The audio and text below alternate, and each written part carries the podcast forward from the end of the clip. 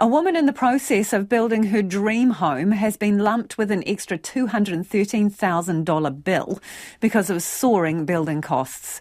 CoreLogic says the cost of building a 200 square metre, three-bedroom home has shot up by 3.4%. And as Louise Tanous reports, it's leaving some people regretting the decision in the first place.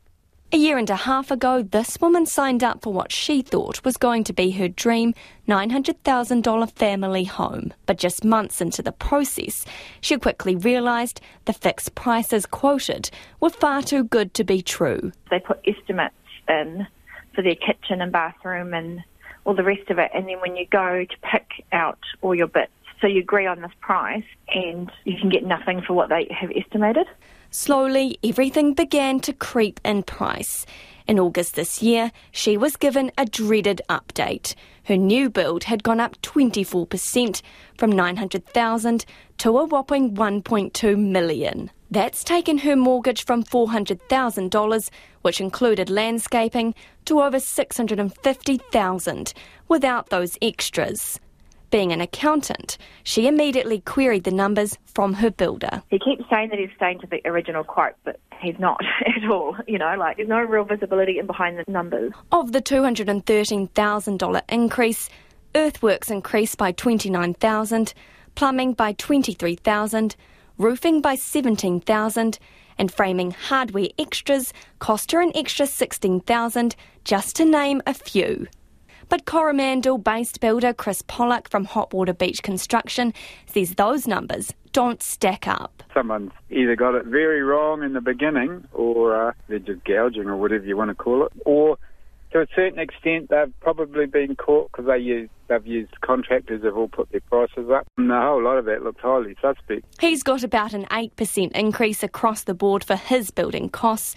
The biggest driver is the cost of building materials. Timber has probably gone up 10% all up for me. That's framing timber. If you're talking cedar, it's basically doubled. Aluminium joinery, I've just done a job where it's gone up about 15% since it was quoted a year ago. While access to jib has increased from around a 3 to 5 wait to about a month, shipping delays are still compounding. Chris used to do fixed pricing for his clients, but after COVID's disruption, he says it's impossible. But he strives to remain as transparent as possible with his clients when costs do rise. Well, this job I'm doing at the moment, I just show them all the invoices, basically.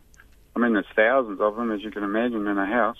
I'm just being open book about it, saying, look, I've got to make something out of it. CEO of Master Builders, David Kelly, says that's not something that's happening with all builders, but it should be. That's a good practice. Set out the basis for your estimates right at the beginning. Say, look, this is how I based it in terms of different materials as they go along, to explain what the difference is between what they estimated in the beginning and what they're actually now paying. Our view is that they should be very careful about giving fixed prices in the current environment. Chris says the cost of wages for his team has risen from $65 to around $75 an hour. David Kelly admits the industry is struggling for workers. We haven't got enough skilled people in the industry, and the constraints on bringing people in have continued to push wages up in competition for scarce expertise. The rise in costs has left this woman in a desperate situation, and one she says she wouldn't have signed up for in the first place if she'd known she'd end up here. She's had to borrow money from her family, but says others won't be as fortunate, and if she'd stayed with the bank, she'd have lost her deposit. Oh, it makes me feel sick. So I don't even want to do it now, and I'm kind of thinking as soon as I've finished, I might flick it off. I don't quite know what to do. With CoreLogic predicting construction costs to accelerate further, potentially to double digits by the end of the year, it's not looking good for those looking to build a home. Louise Tanous reporting there, and joining us now is Jeremy Gray from Builders Crack, a website where people can post building and reno jobs and match up with tradies. Kia ora, Jeremy. Hey, how are you going?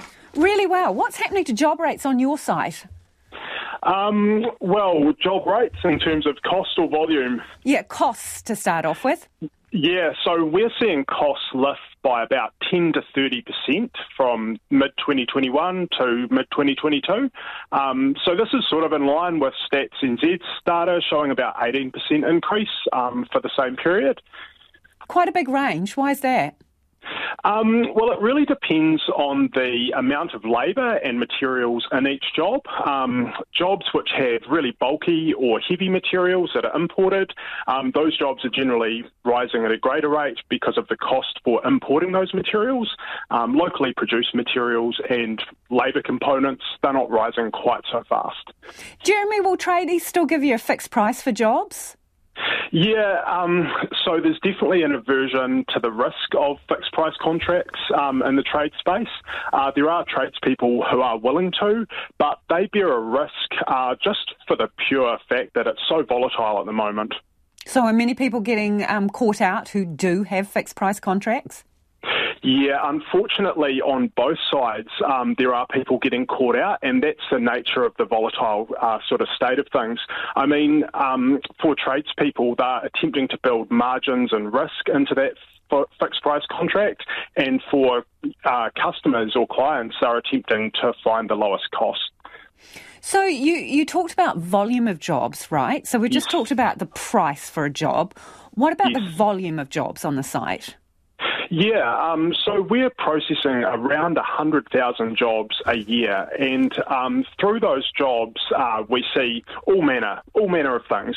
What we're seeing is the volume of jobs stay reasonably similar, but we're seeing people really pull back on the really discretionary types of renovations, pools, large sort of additions and that kind of stuff.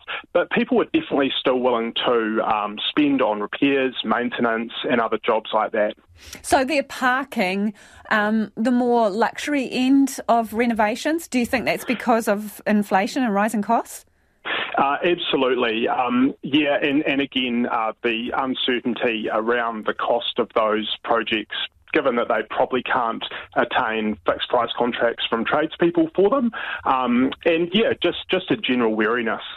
Just to put it in perspective, what percentage of jobs, like home reno jobs, where the homeowner is controlling the job and the contract, I mean, how much would they make up of the market? You know, the little people.